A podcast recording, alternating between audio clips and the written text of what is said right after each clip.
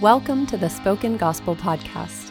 Spoken Gospel is a nonprofit dedicated to the idea that every part of the Bible, Old Testament and New, is about Jesus. And this podcast is our experiment to publicly test that belief.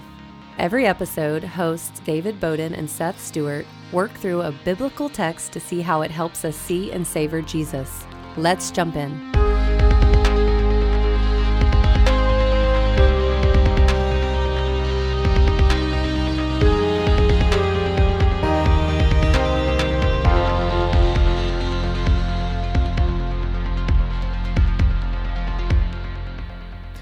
Well, welcome everyone to the Spoken Gospel Podcast. Thank you for joining us, Seth. How you doing this morning? I'm feeling great. Yeah? This is in the office. You are you are officially 100% moved to Oklahoma City Again. again, Again. and you are you are in the Spoken Gospel offices Yes. because you have tested negative for coronavirus. yes. There I I foolishly went to Florida You did. and I had a scare and I'm fine. Yes. So Thank God for that. thank the Lord. Yes. Um I had to wear a mask for a long time. I couldn't Yep. be in the office when I thought I would, but here I am. You're here now. Never again do I have to record a podcast remotely. Hallelujah. I'm so excited. I'm very excited. it was So- not my favorite. No, it was hard. Yeah. It was hard, especially because we spent the first year of the Spoken Gospel podcast doing it face to face. Yeah. And then when you moved, it was really hard to adapt to doing it yeah, distant. like and then the whole world went on Zoom and then, yeah, and, then you just didn't want to be on on Zoom yeah, I never all. want to do that again. Yeah. So it's good to have you here I'm excited. permanently, Permanent permanently. indefinitely, Definitely. just as as as indefinite as the imprisoned here. as, as the length of coronavirus you were here. Uh, I'm excited for people to listen to this 10 years from now and be like, "Coro- I uh, remember I that remember the 2020 Spanish was flu." crazy. anyway, uh, last week we did an introduction to the book of Ruth. Mm-hmm. And so now we're going to spend a little bit more time talking about it.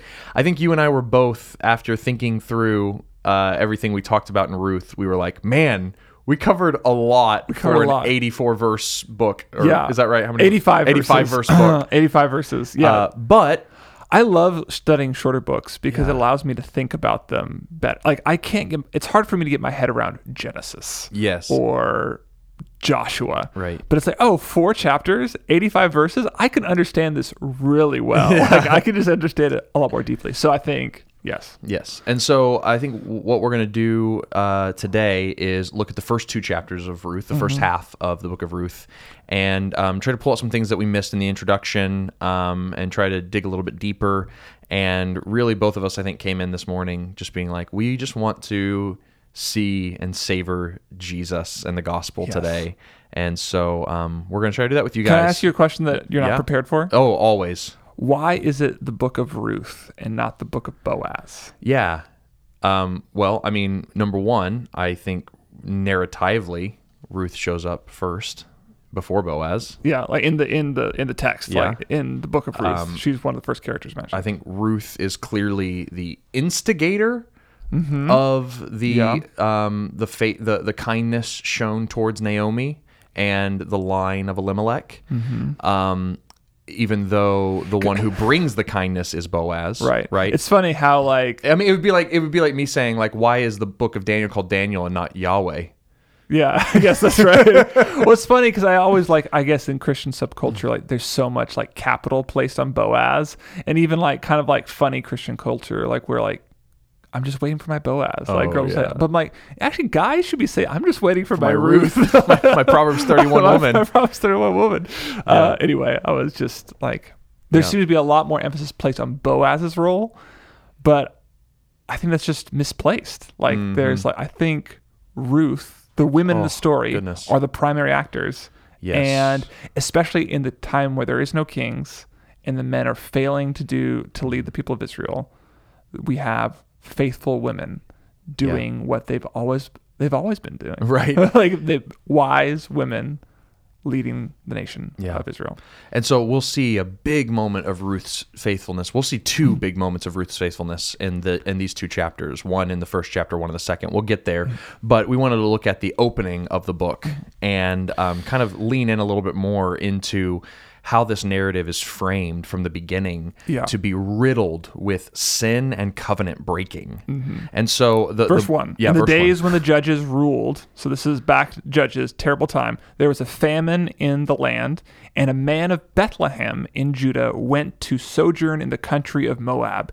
He and his wife and his two sons. Right. So you have a, you have a statement of irony right at the beginning. So uh, you have Bethlehem is this place where Elimelech and his family live. Bethlehem in Hebrew means house of bread. Yes. And so there is no bread in the house of bread. Yes. There's a famine in the house of bread. Is the and so you're supposed to see this irony here, and you're supposed to be setting. Uh, you're supposed to have this category set up in your mind for that which should be full is empty. Yes. Which Naomi will pick up on. And she'll like she'll embody that herself. That's right. Because and she'll she'll even say it. She's like, I went away full and Yep. came back empty. Yes. Um, yeah. but yeah, And so um, I, I think it sets that up. The, the other thing, the, the the the fact that there's a famine um, is a big deal. God often used famine throughout the Old Testament as a punishment for Yeah. pe- for His people, and um, clearly, if this is during the time of d- the judges. And over and over again throughout the history of the judges, people did what was right in their own eyes, Yeah. and then God had to punish them. This famine is very likely um, a divine punishment toward the sin of Israel. And what the way Elimelech leads his family in response to this is patently wrong. Yes. Instead of staying in Israel and praying, repenting, trusting God to bring back the bread to the house of bread, Mm-hmm. Yes. he just leaves the promised land. And he settles in Moab, Right. Which is where he's not supposed to. Exactly. Yeah. Like God brought them out of Moab. Like, Yeah. why would you go back? And so not only does he abandon the promised land instead of repenting and waiting for God to provide, you know, re- it's, which, which is like the Sabbath command. Yeah. He's going to Moab, and then in, in, instead of marrying his sons off to Mm-hmm. other people in the tribe of the uh, uh, uh, Path, uh, Ephath- uh, yeah, I- how do you say it? The uh, the the Ephrathites. Ephrathites. The Ephrathites. Yeah. They were the Ephrathites. They were supposed Yeah. to marry inside that clan. He instead marries his sons off to Moabites, which is also against. which is also wrong. yeah, you're supposed to marry within your own tribe. So he's breaking covenant upon covenant. Yep. Uh, but th- but th- the means of his covenant breaking is this Moabite woman Ruth. Yes. And just to put a pin in the idea of the famine as judgment, famine is also doesn't have to be a judgment of God. It does not. No. And in fact, many of the stories of Israel's founding are centered around famine. Yes. So think about Joseph and the Technicolor Dreamcoat and uh, his father and all that, that The, whole the very thing that drew drove them to Egypt Right. was A a, was a famine. was a famine. Right. Mm-hmm. And it's a foreign country where they have to go to receive food and they come back to their homeland. Well, actually, in that situation, they're exiled They're exiled from their homeland. and try to get back to their homeland. So really, even here in Ruth, you have a retelling of that of the ex, of the Exodus, or no the the Joseph story. the Joseph story, the Exodus, and the book of Joshua coming back into the promised land. It's the whole story of Israel bound up in like oh. one verse, Oh. okay, two I, verses. I'm I'm I'm tracking that, Yeah, yeah. but you might want to unpack that. okay, what I mean is so Egypt or uh, there was a famine in Bethlehem. There was a famine in, in the promised land In the promise- where Jacob and his family were, including the 12 tribes of Israel, Joseph included. yes,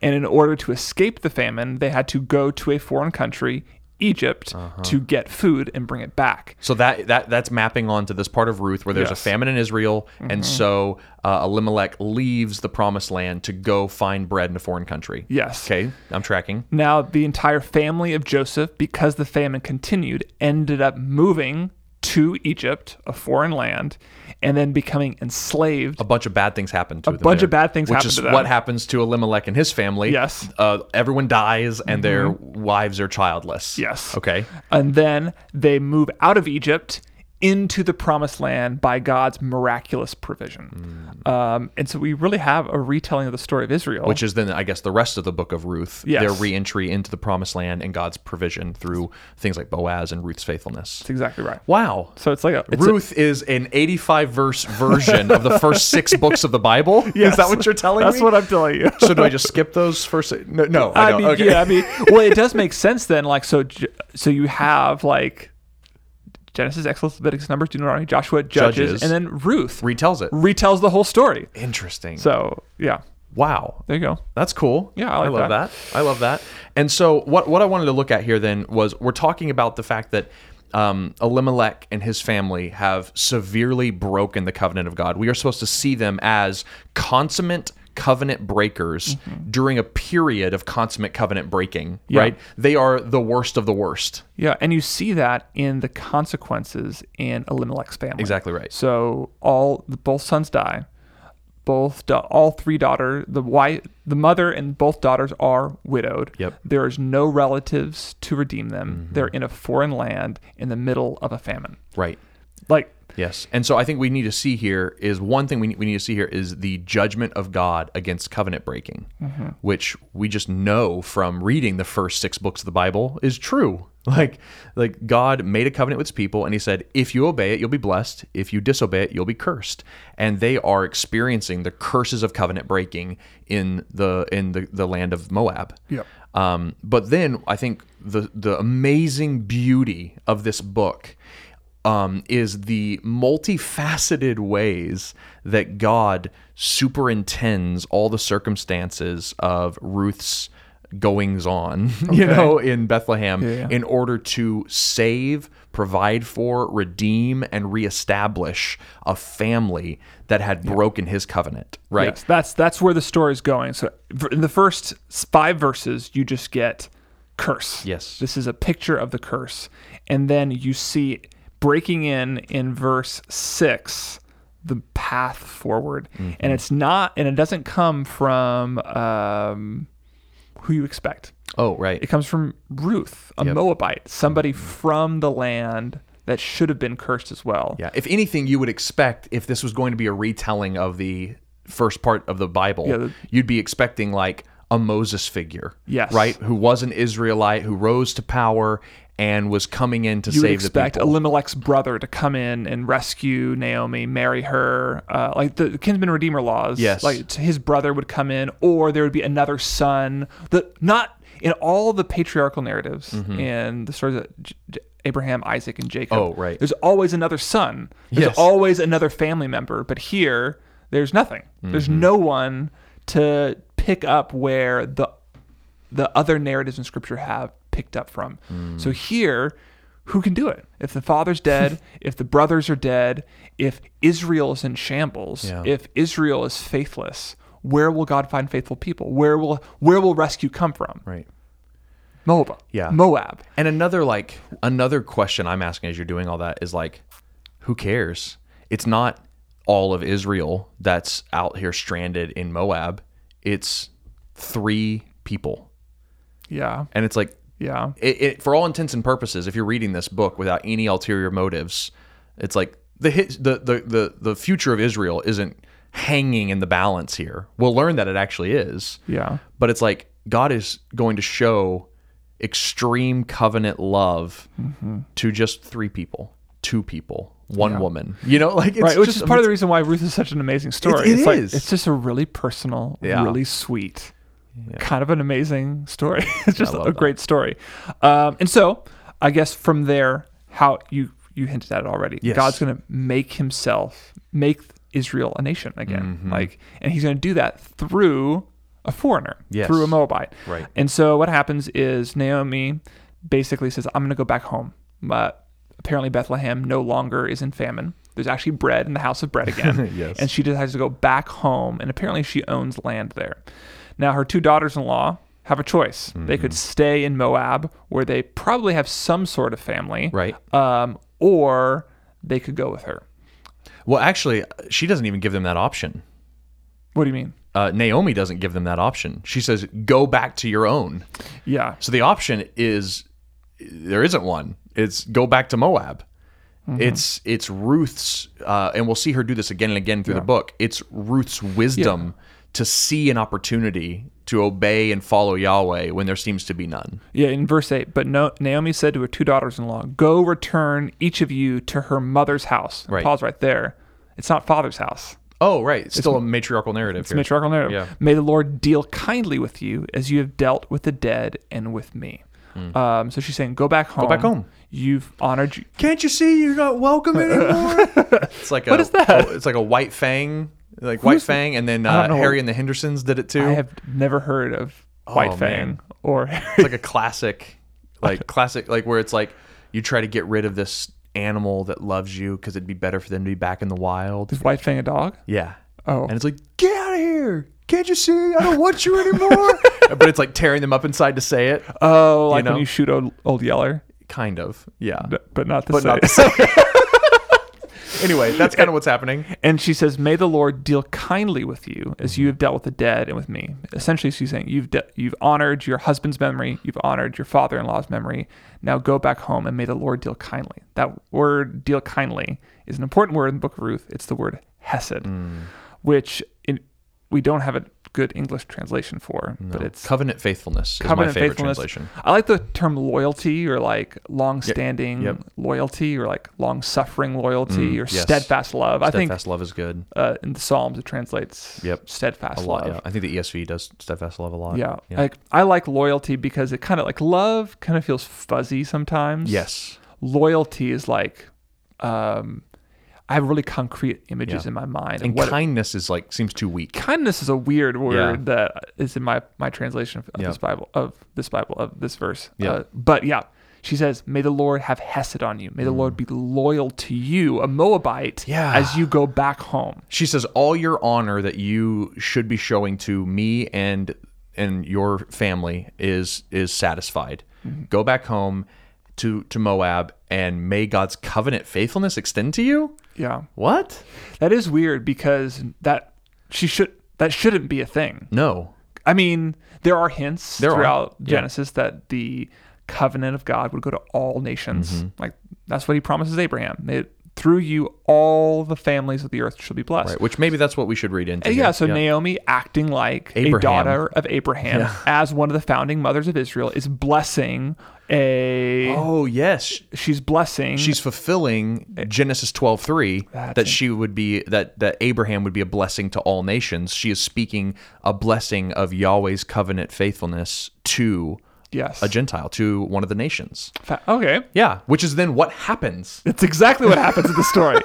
but not because she goes, because but because Ruth decides to stay. Mm-hmm. Yeah. Orpah, uh, Naomi's or Naomi's other daughter Uh-huh. in law, um, goes back home, but Ruth decides to sa- stay. Mm-hmm. And we talked about this in our introductory podcast. But she essentially repeats the covenant Yes. that God makes with Israel on Mount Sinai. And she says, Your people shall be my people, your God shall be my God, and when I when you where you die, I will die. And Right. that's where I'll be buried. Yep. She she kind of rescinds her Moabite identity. Yes. And assumes the identity of a Yahweh fear. Mm-hmm. Um, and that is also an example of Hesed love. Yes. Loyalty to the Lord over loyalty to her own nation and to her previous gods that she would have been more prone to worship, like Right. natively worshipped in Moab. She's rejecting those in favor of worshiping and remaining loyal to Yahweh.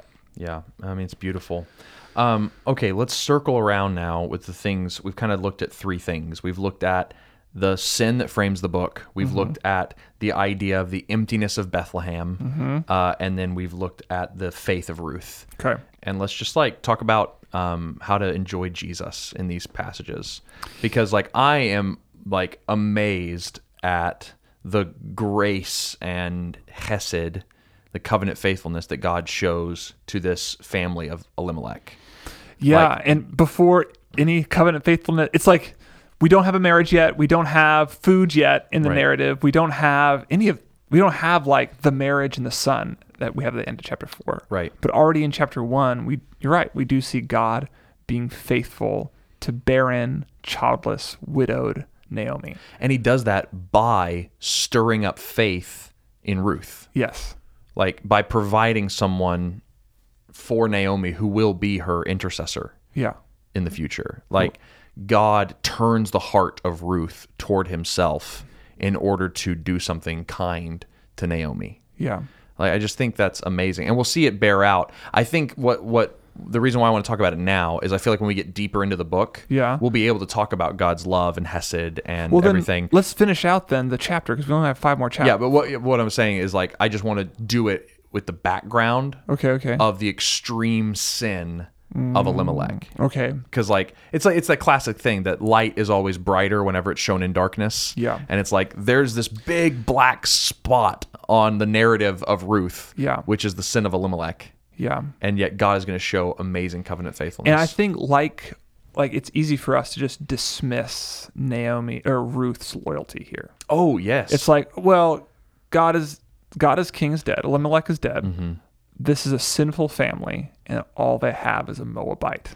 yeah. Like all they have is a faithful Moabite. Like that's not a lot to go on. There's, Right. Is that really enough hope for the situation? Was? God really providing enough covenant faithfulness? Right, and I mean, even uh, Naomi says it. Don't call me Naomi anymore. Call me bitter, Mm-hmm. Yeah. because I went away full, but now I've come back empty. Mm. And she's not even recognizing the provision God has given her in Ruth. She dismisses Ruth as a possible means for her redemption. Mm-hmm. Right. like she just sees her as like, well, okay, fine, you can yeah. come with me. and she, yeah, and she even says like, uh, "Well, what hope can you have? What hope can you give me? Uh, even if I had a husband today and got pregnant today, Right. and gave birth nine months from now, uh, are you going to wait another eighteen years until they're of age and get married? yeah, Like, she said, no, th- there's course no not." hope.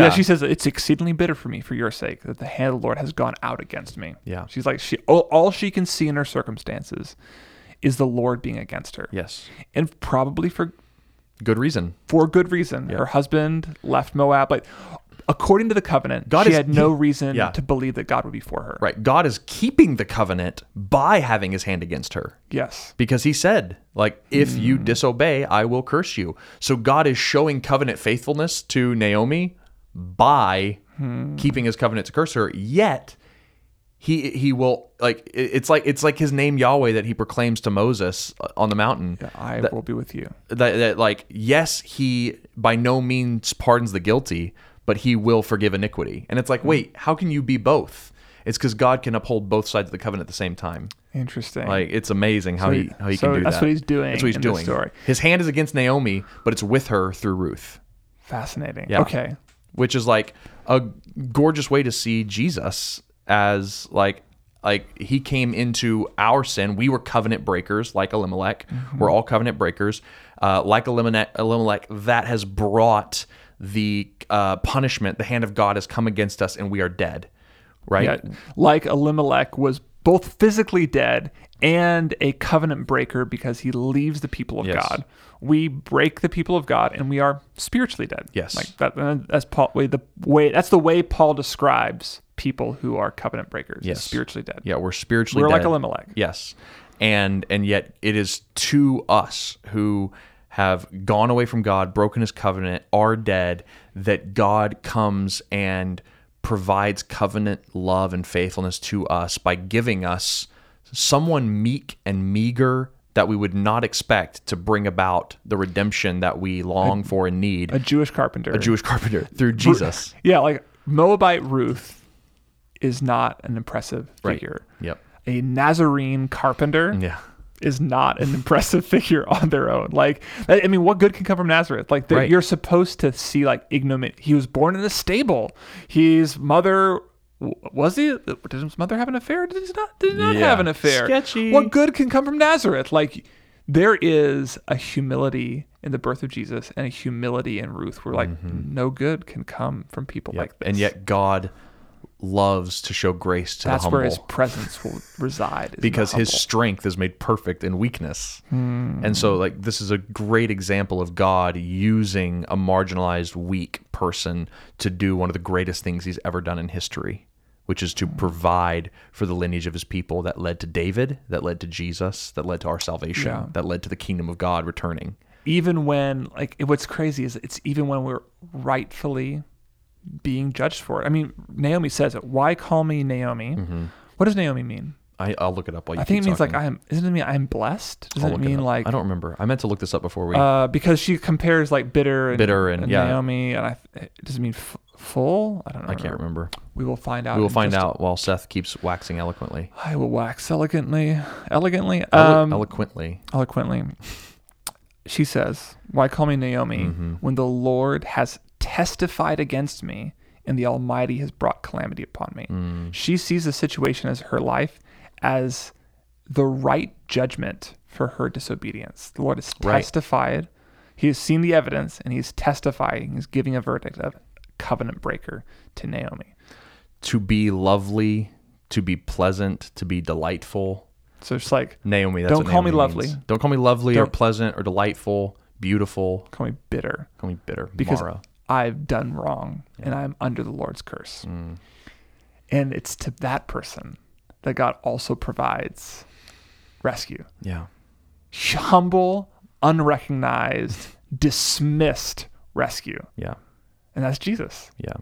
I just think it's so good. I feel like that's probably a really good news for a number of people listening, where it's just like God's hands against me.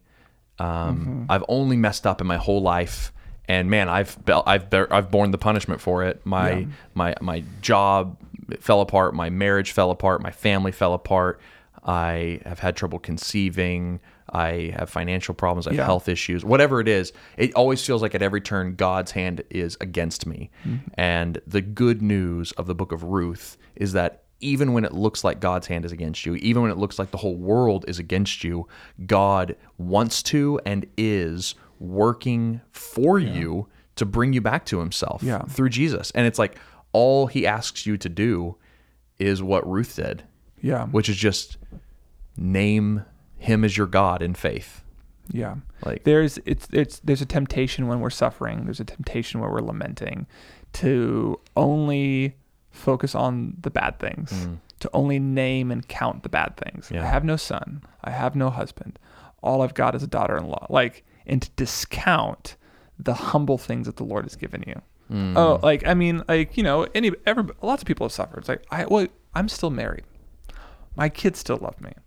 The Lord has not made my mortgage go away. I still have a house. Like mm-hmm. there's God has provided for us. And a lot of so here it's like he's provided salvation. That's like the big thing that the Lord provides. The the thing, the Yes. only thing that he needs to provide. But it should also make us recognize the Lord has provided far more than salvation. Mm. And we can we should be recognizing that God is good to us. He still has he I mean Naomi still has land. Yep. She still has a hometown to go back to. There's still a redeemer out there who can redeem her family. But she's not counting these things as significant. She's only counting the curse. So I think for like those of us who are suffering, we should be looking not only to the humble ways th- in which the Lord provides for us. Hmm. We should not discount the humble things the Lord has given us. Yeah. Whether that's Jesus, the Hmm. Nazarene carpenter, or the fact that we still have a home and that we Yeah. still have groceries and that we still have a place to go and that we still have family that can provide for us.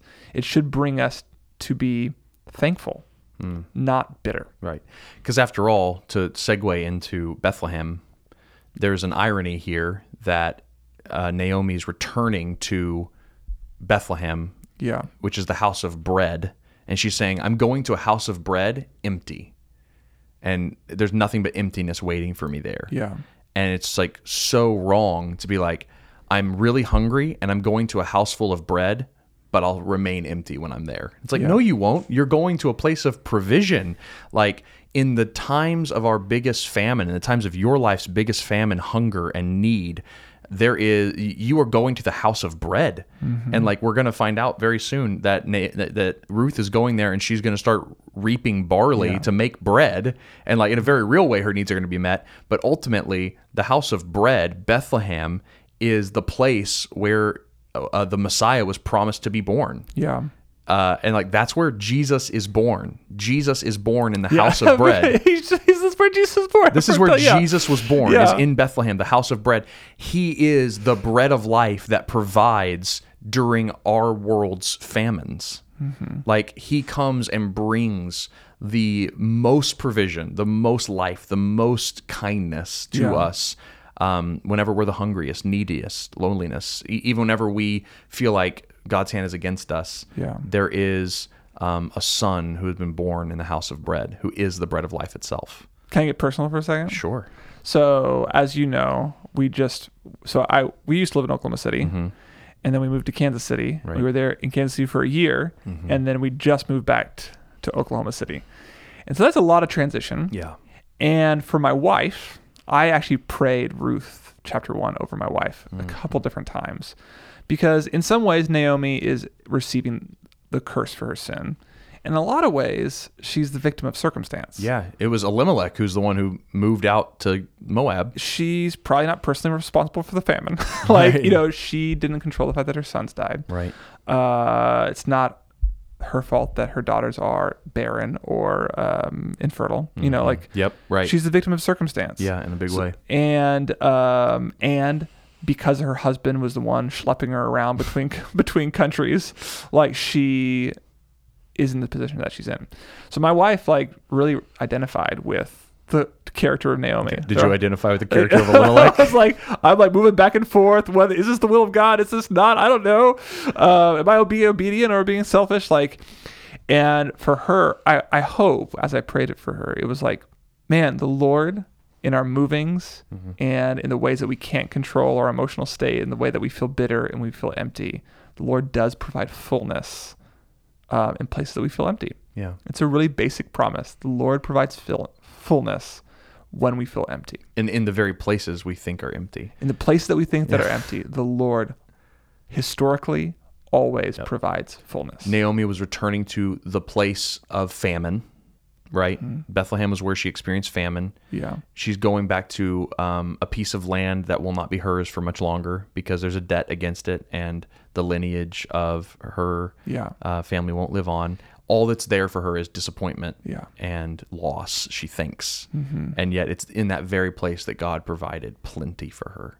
It's like when we go to the empty tomb, we are filled with the life of Jesus.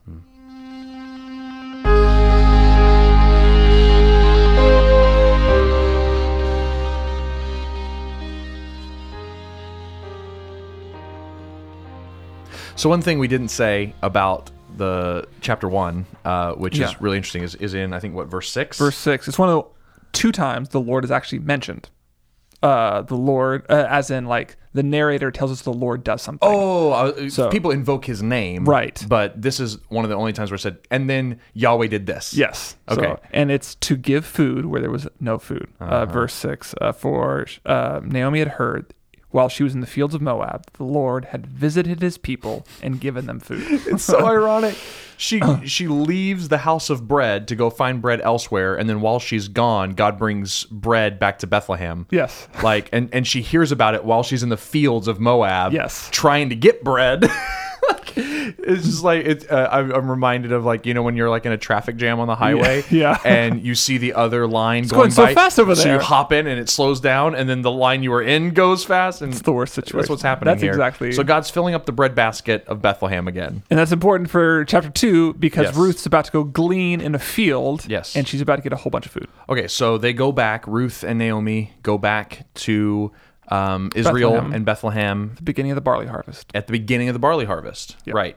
And um, so it's it's Ruth that brings up the idea that she should go gleaning, right? Yeah, so apparently, so Ruth verse 2, and Ruth the Moabite said to Naomi, Let me go to the field and glean among the ears of grain after him in whose sight I shall find favor. So, one thing, Ruth apparently knew the Jewish law well enough to know that there was provision in the Jewish law for foreigners and poor people to go to gl- and glean at people's fields. And what does gleaning mean? Gleaning means uh, so farmers were not supposed to harvest the edges of their field, and so that poor people or foreigners could come by and gather what was left over on the edges of the field, Right. And they can make some bread for themselves. It was a way to provide for the poor. Yep. was- And isn't it also like as you're like picking up heads of wheat or whatever and putting it in a basket, if one falls to the ground, yeah. don't so, pick it up. Yes. So you were supposed. so as they're like harvesting the field, we have like these huge combine harvesters Mm-hmm. Yeah. that get everything. But like imagine, but even those will Miss leave a- something. we'll leave a whole bunch of stuff behind. Yep. So anybody who needed to could come behind the harvesters Yep. and like gather what was that whatever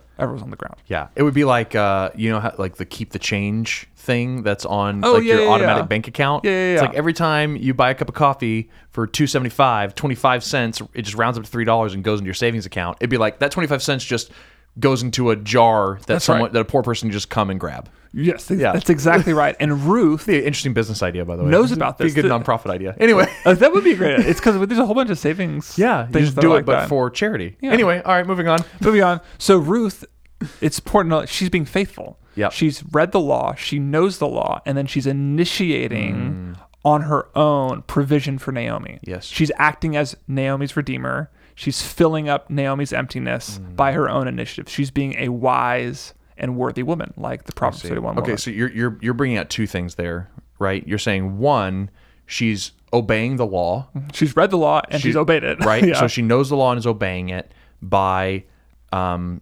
taking her the provision that's been given her in the law. But then two, you're saying that she is being a provider mm-hmm. for Naomi. yes. Because Naomi's not the one going out there and gleaning. I mean, she's probably old. She's old.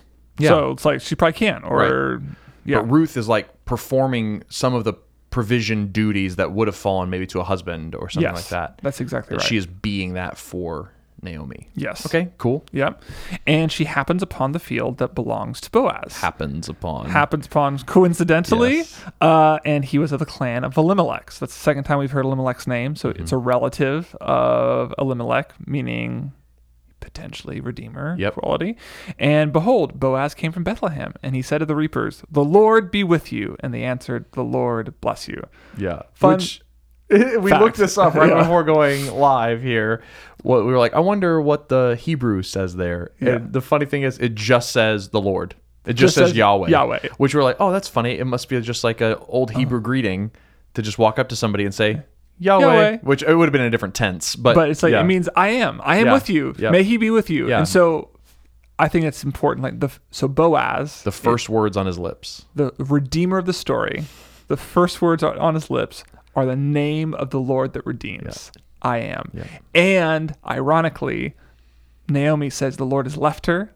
Oh, The first words that like is the Lord is with you. the Lord is with you. Oh, that's so good. Uh, in the very, which is the point we just made. In the very times when you think God has left you, He is with you. when you think that He is not, I am. yeah. That's good. It's really good. That's cool. And then Boaz notices Na- uh, Ruth. sorry, Oh, I'm so keep sorry. going, keep going. Which is just is like is like it just reminds me of the resurrection because it's like they thought Jesus was dead. They thought all their hopes were dashed, and it was through His death. I'm with you. and he he comes back. I'm with, with you, always. always, even, to the end of, yeah. end of the age. It's just like in the very place of death, he brings life. He's with us in the very place we thought he had abandoned us. Anyway, it's okay. Good. It's so good. And so Boaz notices uh, Ruth Yep. gleaning in the field, and he asks, "Who's who? Who's this woman?" And the servants say she's a young Moabite woman who actually asked them to gather among the sheaves rather than following behind them. Right. So what Ruth is asking for is special favor or special privilege. She just doesn't want to go to the edges of the field. She doesn't want to just come by behind the harvesters and Pick up the scraps. she actually wants to go among the sheaves. So what they would do is they'd gather a whole bunch of barley and put it in a big stack, Mm. and they'd place it like as they're going. And so you know when you put down a big stack of loose leaves, there's a lot more leaves around the stack of leaves. Uh-huh. Right. So she's saying, "Well, can I go just pick up what you actually haven't stacked?" Knowing there's more there because you know, so it's beyond the law. She's asking for special favor. I wonder if Uh-huh. this. I like. I wonder reading this. You know, when it was written, I wonder if this is like her stumbling into a cultural faux pas. Oh, it could be. Where yeah, she's just yeah. like, I've never gleaned before. do, do I do it like, this? Am I doing it wrong, guys? or is this she right? like faithfully i think the, oh, the Oh, yeah. grain of the book would be to read it like Yeah. she's faithfully stepping out because she said let me go and glean among he who i might find favor and she's like is there favor here for me Right. let me step out beyond the bounds of the law in faith Yes. and then she finds it I think you're supposed But- to see her as being bold, but it's funny to think of her to be. A, like so so is it do i do it here Do I do it? no g- g- g- uh, g- you're supposed to do that over there And what's funny is the servant obviously didn't give her permission because the servant shouldn't because Oh, right. Boaz is It's the not his own- field to it's not do his it. field. So once Boaz asks, the servant communicates the request to Boaz, and then Boaz says, "Listen, my daughter, Hmm. glean among the sheaves." Uh, but also, but not even not even glean among the sheep. Gather among my young women. yes So what I guess that means is that she is being counted as one of his workers workers. She's eh, yeah, except she, what she gathers, she's not taking into Boaz's house. Right. He says, just go harvest, go harvest and be among other women, so you'll be protected Yeah. and you'll be safe there. You can gather as much as you want. You Can drink water from my well over there. Yep. And then they even sit down and have a picnic at one point Yeah. and brings her actually already made bread and wine Yep. and they just have a picnic And then not only that, not only does she have the all this grain she's harvested, he she then uses Boaz's threshing floor and prepares the grain and mm. brings flour back to Yes. back to her home. Yes. So it's like you could imagine like Naomi expecting her to come back with a few handfuls of raw grain, and Right. instead she comes home with a sack full of flour. it's like, and then that, no wonder when she comes back, Naomi's like, "Where did you reap today? What is Like, going on? What uh, Naomi falls on her face when Boaz does all this for her. Oh, says- or Ruth. Oh, Ruth, sorry. Yeah. And and she says, "Why have I found favor in your eyes that you should take notice of me, since I am a foreigner?" So Mm. one, that's the question she should be asking about God. Why is right. God showing favor to a foreigner? Why is a redeemer? Why would the redeemer find favor among a foreigner? Why would she Mm. treat a foreigner this way? Uh, why would you take notice of me? And then Boaz says, All that you've done for your mother in law since the death of your husband was fully told to me, how you left your father, left your mother, left your native land, and came to people that you did not know. And he says, Because of your faithfulness, the may the Lord repay you for what you have done, and a full reward be given to you by the Lord, under whose wings you've come to take refuge. There's so much here. Okay. First thing I realized just now that I've never realized before is he is repeating Genesis 12. What? Yes, he's repeating Genesis 12. God says to Abraham, Go from this land, from your father, from your Oh. household, to a land you do not know that I will show you, and there you will be a blessing to all nations. Like, he's repeating Genesis Wow. 12 to her. He's like, You have done what our forefather Abraham did. This is a matriarchal narrative. That she is the founding mother of Israel. Yes. so blown away by that. So that's awesome. That's oh awesome. Oh, my goodness. Oh, that's Oh, wow. crazy. Okay. And, And? well, I don't know. Uh, but okay, so that's just amazing. So he's like, you you have shown the faith. You've shown covenant faithfulness. You've shown, you've shown, shown the, co- the covenant faithfulness that our father Abraham showed to God, and I recognize that. Mm-hmm. And and then he names what was the content of her faith, and I think this is so important. Verse He says, "Yeah, this is what you've done. You have taken refuge under the shelter of Yahweh's wings." Mm-hmm. That is what you've done by coming into Israel, by coming into the house of bread, by leaving behind Moab and its gods and its provision and coming home into a place you did not know. What you've done is you have put your faith in Yahweh, your trust, your allegiance in Yahweh. And that's why I'm giving you this blessing Yeah. is because of your faith yeah. which is like that's the gospel like is like Yes. what does god require of us like to put our trust our allegiance our faith in this family that we don't actually belong to and and when we do that he gives us more than what even the law promised like Yeah. He, he, he lavishes his grace and kindness on us. Yes. Yeah. Ephesians Which 1. I just love that idea of like whatever you think the blessings of being a Christian are, right? Lay, lay it out and lay out the biggest version you want. You know, like Okay. like it's it's it's freedom from sin and it's escape from condemnation and it's life with God and it's um, New heaven a and new new heaven and a new earth and it's sanctification and it's a fa- the family of God here on earth and you know the church and all these things. The presence of the Holy Spirit the gifts of the Holy Spirit. Like make as long of a, of a list as you want. When we finally see Jesus face to face, those will be like th- those blessings, which are so good, will be like gleaning on the edges of a field when God wants to invite us into His home for a picnic. Like it will be so much better. Like God will be yeah, yeah. Boaz to our Ruth. You know, like, Right. I just love that idea that like my like when I read the Bible, just like Ruth did when she read the law, I'm like, okay, so if I go and eh, like if I'm gonna go and glean, I'm gonna get this blessing, and God's like, yes, you will. But that's the outskirts of my home, and I'm bringing you in here. Here's a well. Here, uh, like harvest here. Come Here's into my some threshing floor. Here's Yeah. some wine. Sit down and have a picnic with me. Uh, let me tell you that you're blessed. Like, Yeah. oh, it's beautiful. I, I'm going to have to just drop it. Ephesians 1 Do it. is basic in Jesus. Yes. We have redemption through his blood. Yeah. Like Boaz provides redemption for uh, Esther or Ruth, Ruth, and Naomi, yeah. Naomi. The forgiveness of our trespasses. Like Mm-hmm. Naomi is forgiven for leaving um, The promised the land. promised land, Yeah. but coming back according to the riches of his grace, which he has lavished upon us. This is what Boaz does. Through his riches, he lavishes generosity on Ruth. Mm-hmm. Uh, in all wisdom and insight, we're told that Ruth is acting according to the law and is a worthy woman, like Proverbs 31 tells us. She's Mm-hmm. the wise and worthy woman.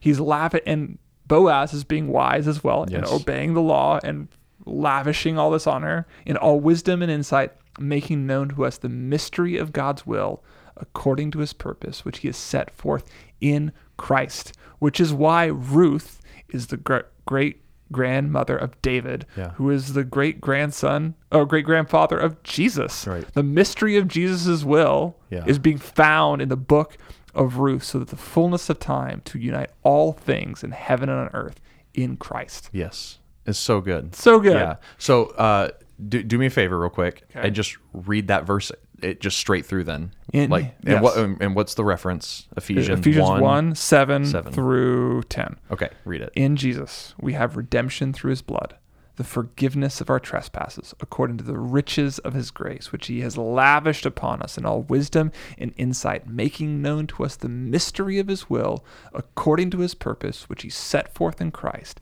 as a plan for the fullness of time to unite all things in him, things in heaven and things on earth. Yeah. That is a gospel synopsis of the book of Ruth. Yes. Yeah.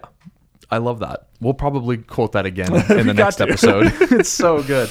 Um, okay, super cool.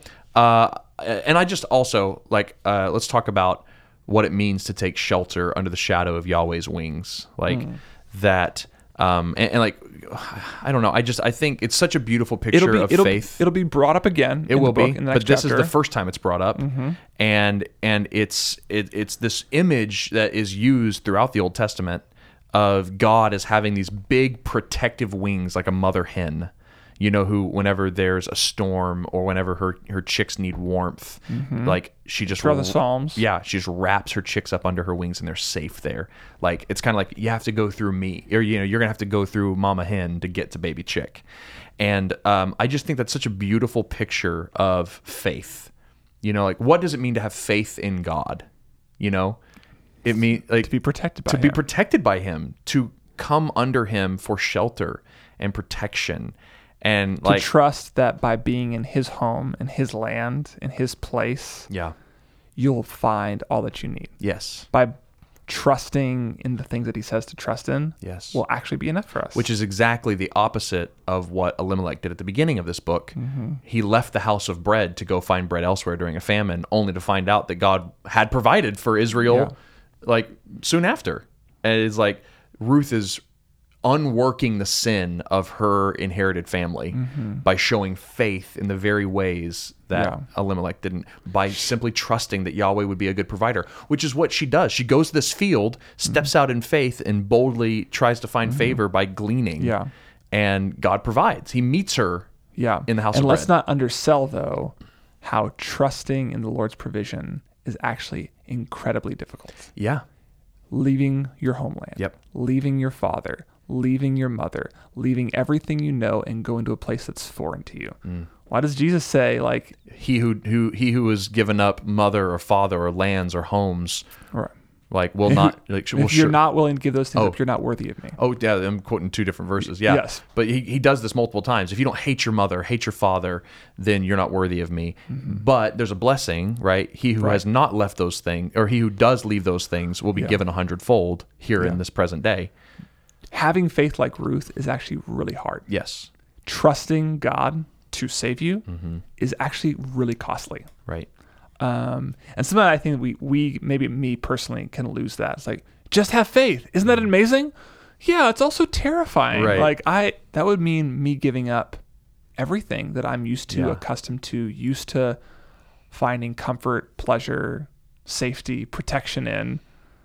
That, that, that's really difficult for me. Yes. I was trying to think of like, because in Moab, being a Moabite was tied up in the worship of the gods hmm Very much so. and being an Israelite should have been tied up in worshiping God. So to leave one is actually to like burn all your idols. yes. And to have a new one. And Big was try- like we don't really have like a comparison to that, like when you change citizenships, but Mm. like if you had to burn the American flag Oh. to become a citizen of Italy, Right. like you would kind of get closer to the emotional Mm-hmm. difficulty of switching allegiance Yeah. to um, Yahweh, switching allegiance to Israel. Right. So like there's that kind of like cutting off, burning of bridges when we accept faith, when we have faith in Jesus. Right. When we and I don't know. I need to wrestle with that more. No, it's good. I, but I also think that um, faith, difficult faith, is made um, doable. I don't know if that's the right word though. Um, when we realize um, what's being provided, it's like how much faith does it take to leave a famine to go to a house of bread? You know, it's like Yeah. yeah, it cost a lot to get there, but it was a far more desirable place to be. Mm-hmm. And so I think like as we rehearse and think about the the ways that God has promised to provide for us in Christ, he's saying, "Yes, die to yourself, take up your cross, leave behind family, friends, mm-hmm. homes, comforts, but you're gaining Right. so much more." And so um, I think the perspective makes the faith worth You must count the cost. Yep. but also know. And I mean, there is a certain amount of faith to doing it beforehand. Mm-hmm. Counting the costs, counting what you'll gain beforehand is really hard. Yeah, it's a better job, it's better pay, and it's all these great things, but it still means I have to move. like Yeah. it's like it's Right. it's actually really hard like Yeah. To make that decision and say, but I think it'll be better on the other side. Uh, so anyway, Yeah, that's good. And and Boaz names both. You've you've Yes. taken God as a refuge, but you've done so at great cost to yourself. You've left behind so much. So I think it's good to name both. Okay, the next thing we have to highlight. Okay, so uh, uh, Ruth comes home with a sack full of flour, a huge sack full of flour. One Some of the, leftover one picnic. Of the, one of the Sam's bags Yeah. full of flour that you like need a forklift to Yeah. carry. Yeah, I think it was um, like for one day of work, she got some like two to four weeks worth of insane. grain. Yeah, like a pay. That's crazy. Um, and so she's reporting to Naomi what happened. It's Boaz, and she's like, "Oh my gosh, he's one of our redeemers. God is, I think, doing something here." And Naomi makes the second blessing of the story so far. The first was to her uh, daughters-in-law when she blessed them to go back to Moab, and now she's blessing Boaz. And she says in Ruth two twenty, Naomi said to her daughter-in-law Ruth, "May he Boaz be blessed by Yahweh, whose kindness, which is Hesed." May he be blessed by Yahweh, whose Hesed has not forsaken the living or the dead. So Hesed, loyalty, steadfast love, enduring faithfulness. Yes. God's faithfulness, Mm-hmm. God's loyalty has not left the living or the dead. Right.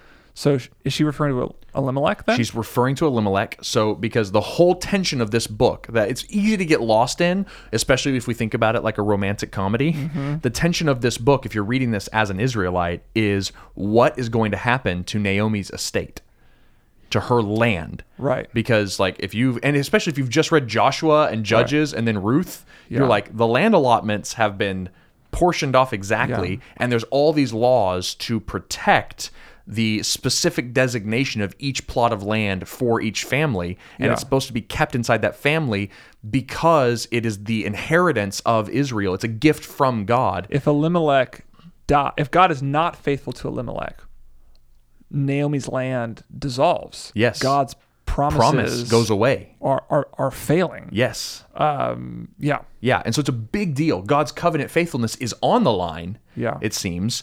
And she says that it looks like God is not going to forsake His covenant because of Boaz, and she, He's being faithful both to you and I, Ruth, who are still alive in the aftermath of all this sin, but He's also being faithful to the dead, to my dead in his transgressions and dead in his flesh.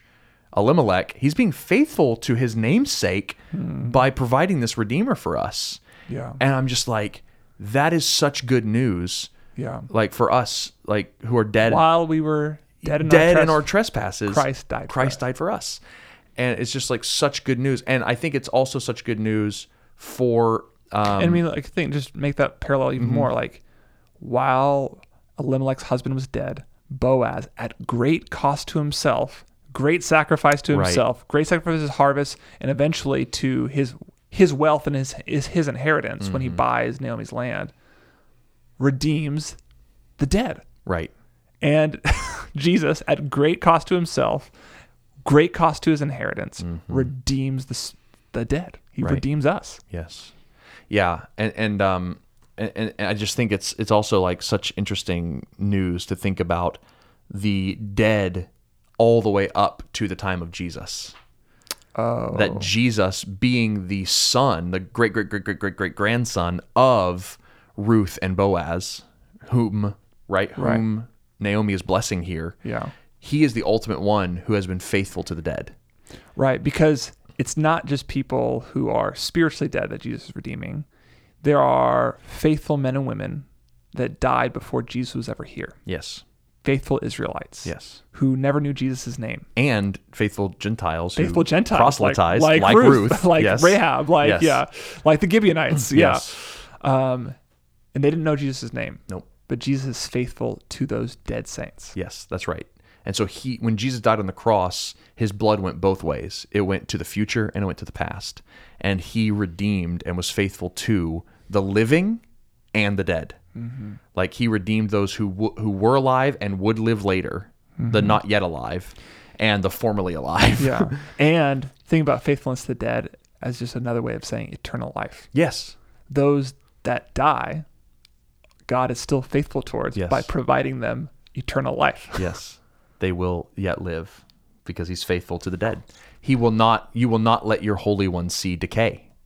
Right? Yep. Psalms, which which Peter quotes in his famous sermon on the day of Pentecost, that God is faithful to the dead, and he's talking about King David there. Like, or those were those were King David's words talking about the Messiah, who is the son, you know, the the grandson of Ruth and Boaz, It's- and it's like he's faithful to the like, like David knew that God would be faithful to him even in death. And it's like that is such good news for us, for those who uh, fear death, who are faced with death um, personally, who are seeing the death of family members or Yeah. loved ones, that God is faithful to the living, yes, but also to the dead. Which is funny as the as the grandmother of David, you know, having her say, or, or I guess as the grandmother-in-law of David or something Yeah, like yeah. that, Naomi, to say that um, phrase when her great grandson would go on to write, um, you know, there's no worship of you in in the grave, like you know, Oh, and like yeah, yeah, David yeah. has this very grim view of Sheol, very Right. real view of Sheol, Right. It's like, uh, where it's like when when I in when when I go down to Sheol, what happens? I don't know, but it seems like everything just goes dark.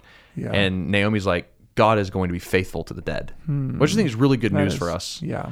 Uh, and ultimately, God was faithful to the dead Yeah. whenever He rose Christ from the grave. Yeah. I mean, I still meet people too who just like, I don't, I'm, I don't think you want me in my church. I don't think, I think I've done too much good, bad Hmm. for the Lord to do anything. Like, I don't think God wants me. Oh, right. I'm yeah. so spiritually dead. Like, I, I've done enough bad stuff Yeah. that you, like, you really, God would never. You should write me off. It's like um, it's like the it's like when a when a mean father says to his son who's finally done too many bad things, "You're dead to me." Yeah.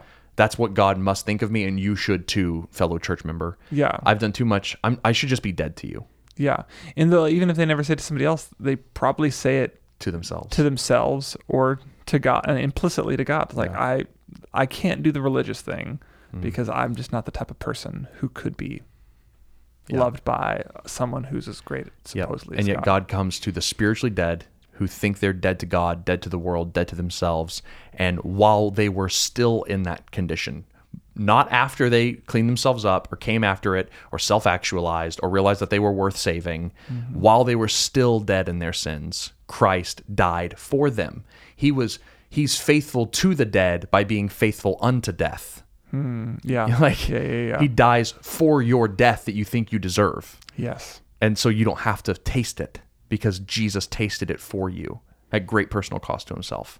So I just love that line, uh, and also God's loving kindness, his loyalty is shown that he does not forsake the living or the dead. yes, and it is an it is an extension of his covenant faithfulness. Yeah. which is like kind of a beautiful picture of like the Holy Spirit given to us as a guarantee, like a, a deposit. Mm. Yeah, uh, yeah, a- and he and the Holy Spirit is the marker of the new covenant. Yeah. The New Testament tells us.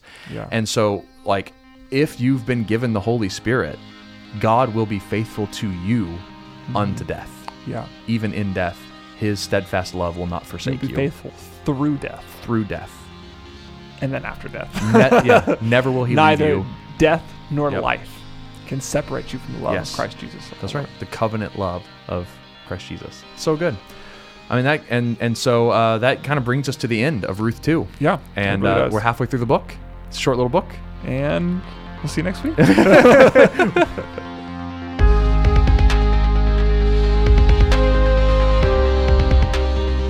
Thank you for listening to the Spoken Gospel Podcast. Spoken Gospel is a nonprofit that gives all its resources, like this podcast, away for free because of supporters like you. To help Spoken Gospel in our mission to speak the gospel out of every corner of Scripture and view all our free resources, visit spokengospel.com.